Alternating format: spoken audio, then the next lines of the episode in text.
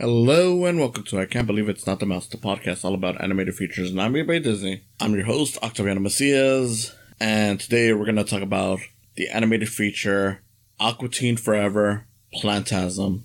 Yes, it's the direct-to-video sequel to Aqua Teen Hunger Force movie colon or colon movie film for theaters. Yeah, colon movie film for theaters. That was the first one. I haven't talked about that one in the show, and I do plan to talk about it on the show someday. But um, yeah, this is the direct-to-video sequel. For those of you who have never heard of Aqua Teen Hunger Force, it's a show on Adult Swim that's been canceled for a few years, but realistically, it's never really gone away. They've done shorts over the years, and it's technically not had a new episode in almost a decade now. It's still just this ongoing thing, and it, it, it's understandable why. It's one of the earliest Adult Swim shows, and yeah, its longevity makes sense. It, it is a very smart, well written show, despite the fact that it's a show about talking food.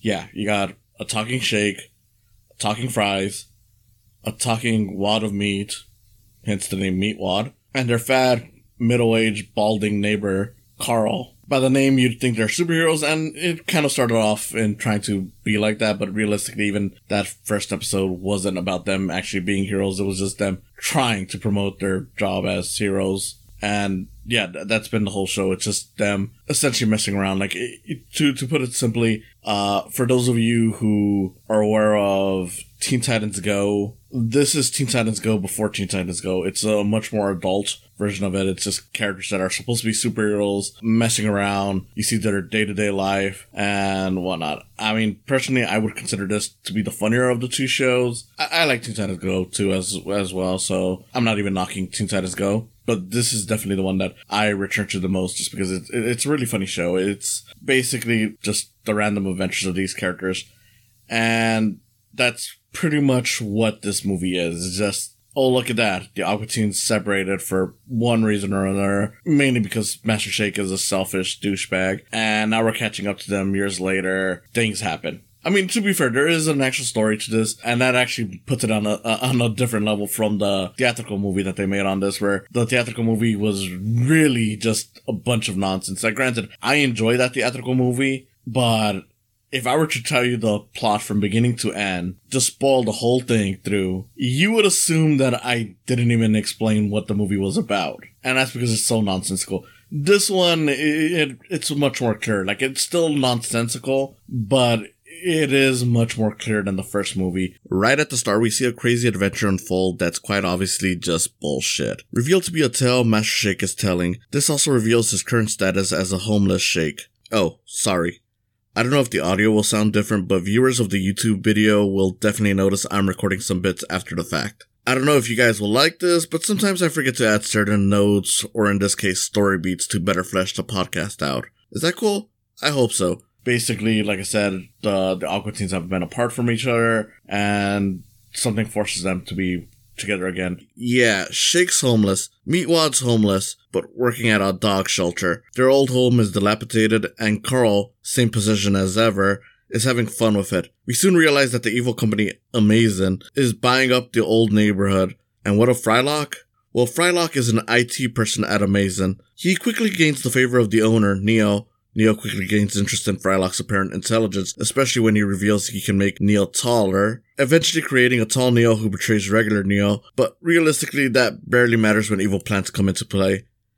And the Aqua Teens have to stop it before the plants take over the world.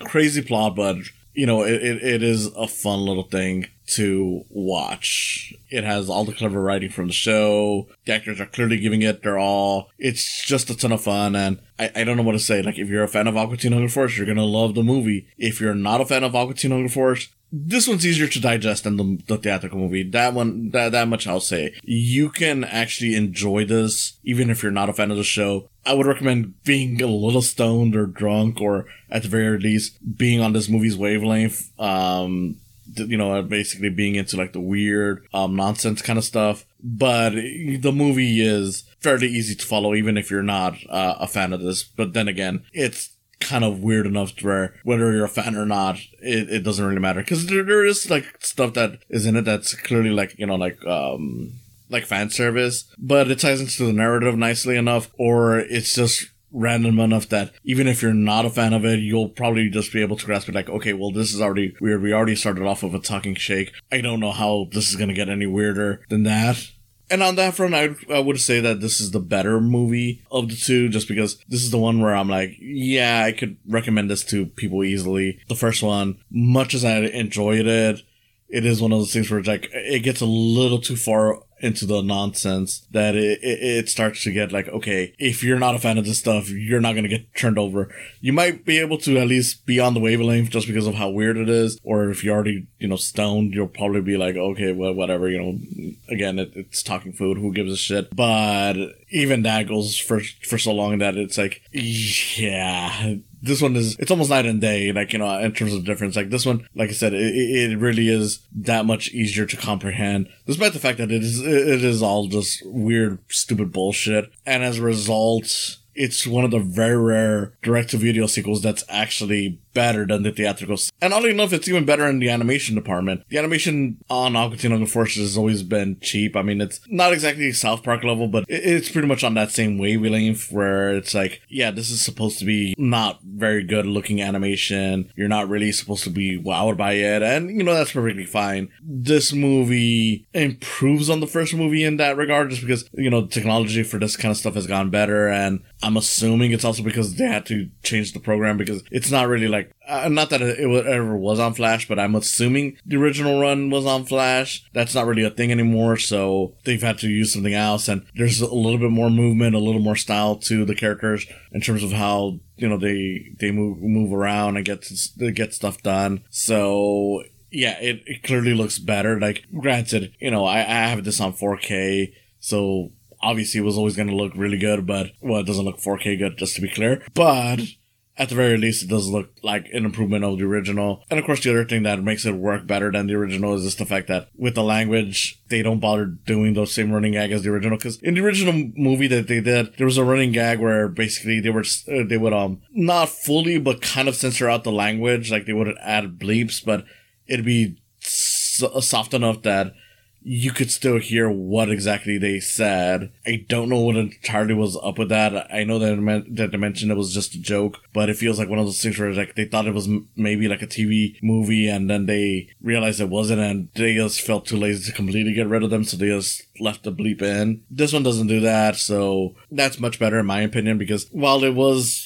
fun in that first movie, it, it got tiresome real real quick. It was just one of those things where it's like I, I don't need the characters to be bleeped every time they um they swear. This is an R rated movie. You can just just go with it. Just just go nuts with it. But yeah, so you know you got Master Shake, funny as ever. You know he's the selfish dumbass who always tries to make himself look better than everyone else. Meatwad, cute, gullible child, uh, even though he's an adult. Frylock, he's the one that you kind of have to wonder why he's even around them because he's way too smart for them. And that's kind of the central thing with this movie where he's already fed up with their shit and just finally left. Carl, their neighbor, who pretty much is always annoyed by them, and I like that they even make a joke early on where it's like, oh, he's an Aqua Teen member, but he was never really Aqua Teen. Because it's like, yeah, most of the time he interacts with them to the point that he might as well be considered one of the members of the team. And then you get new characters introduced into this. Like you got uh the the CEO of Amazon, the Amazon parody named Neo. He's short, and a lot of the jokes is about him being short, but they actually do go forward with making other jokes about how selfish he is, how, you know, egotistical he is. Like at one point, he, um, decides to show off to Frylock because Frylock works for him he decides to show off to him by killing an animal right in front of him, and Frylock is like, "Dude, that's not cool." And he's like, "Oh man, you know, I thought it, you know, it would have been cool if I showed my power by killing animals right in front of you." Th- that stuff is silly, but it's it's funny. You also get you know other characters like there's a new scientist. Like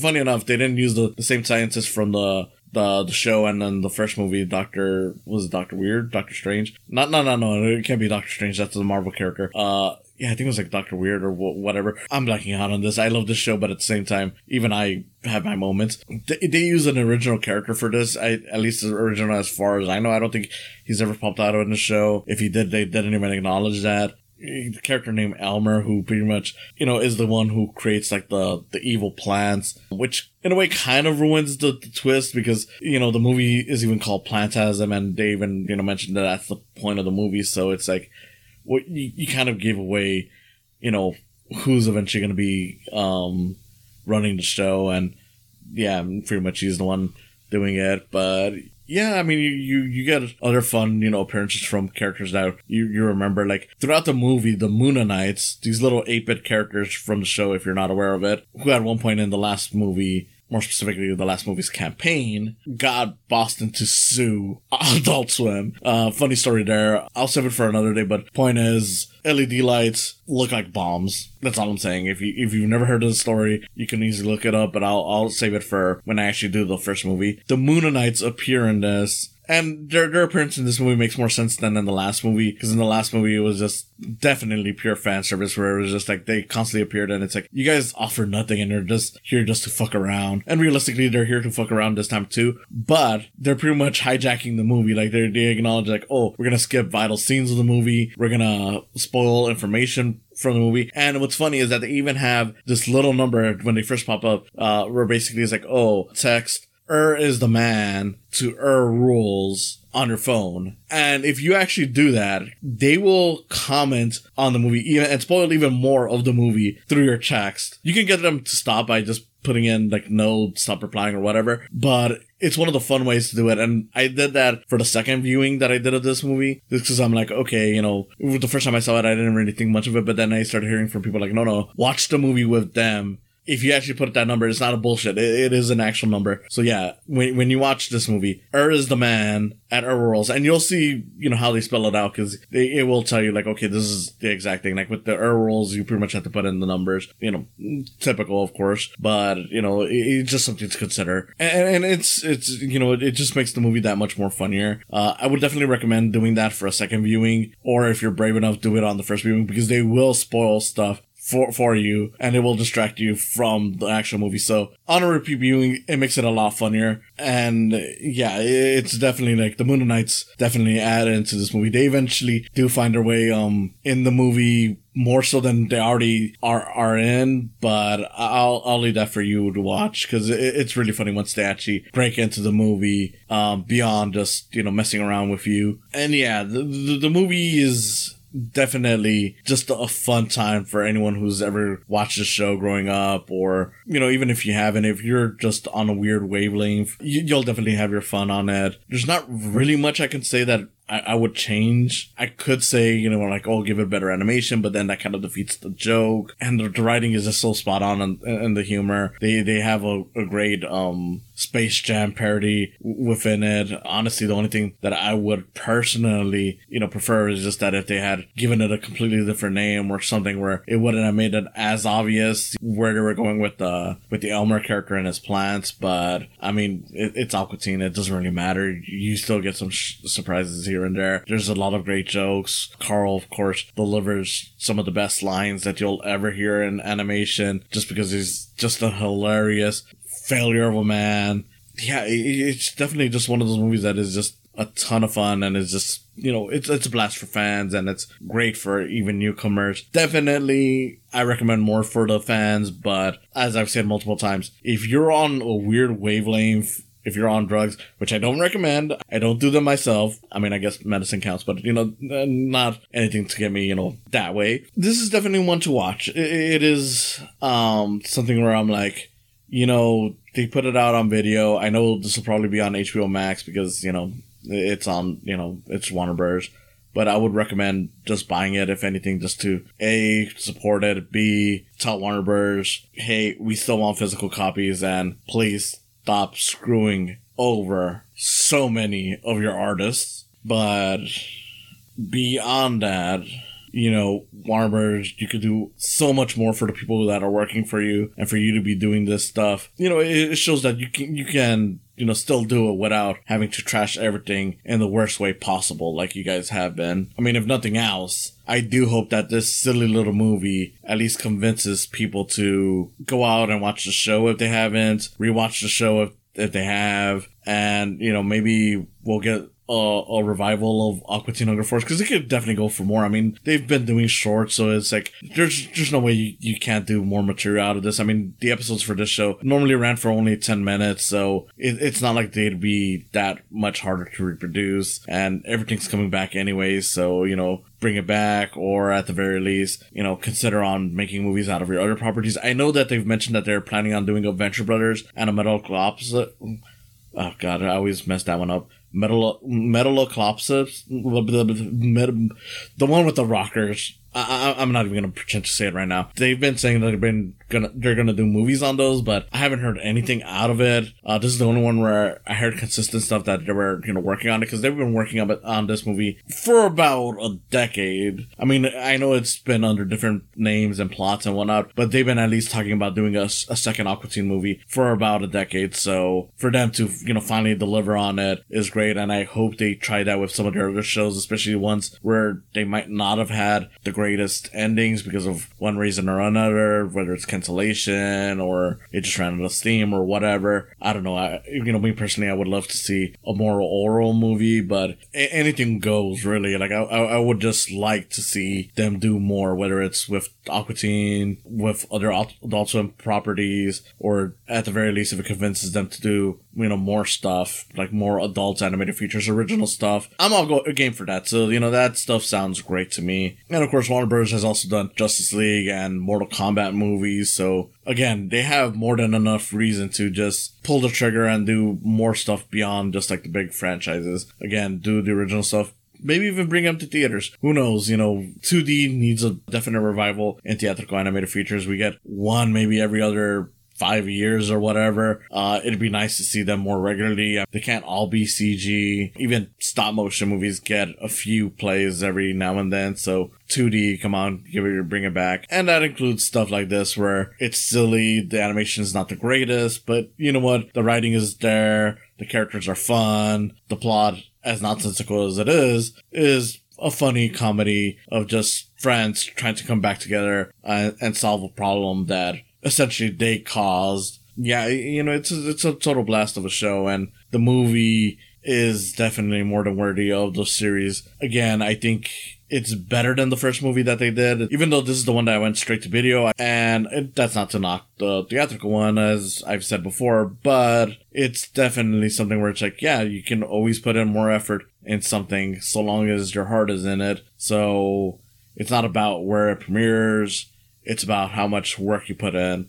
And yeah, they put in a lot of good work into this one. I don't know. I, I, I really don't know what what to say. I mean, I just feel like I'm rambling and telling you, yes, this is a good movie over and over again because it, it really is. It, it's just an absurd piece, and it's something where I'm like, yeah, if you're a fan of this stuff, great. If you're not, maybe won't be as easy for you to get on board with it, but it is possible to get on board with it. And I do think that you should get on board with it. If nothing else, my greatest hope in doing this is hopefully I've convinced you all to watch something Aqua Teen related, which isn't the easiest feat because I know some people will get turned off the second they see that the m- movie is about talking food. And yeah, I get it. I, I initially was hesitant on the show just because I thought talking food, why would I want to watch that? And it turned out to be one of the funniest shows that Adult Swim has ever produced. So yeah, I, you know, I had a great time.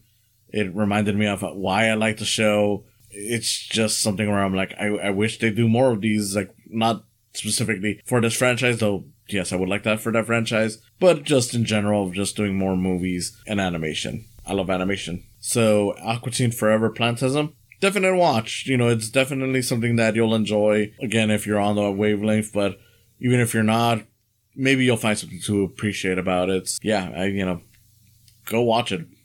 Thank you for listening. This has been Octaviano Macias, and I hope to see you again next time.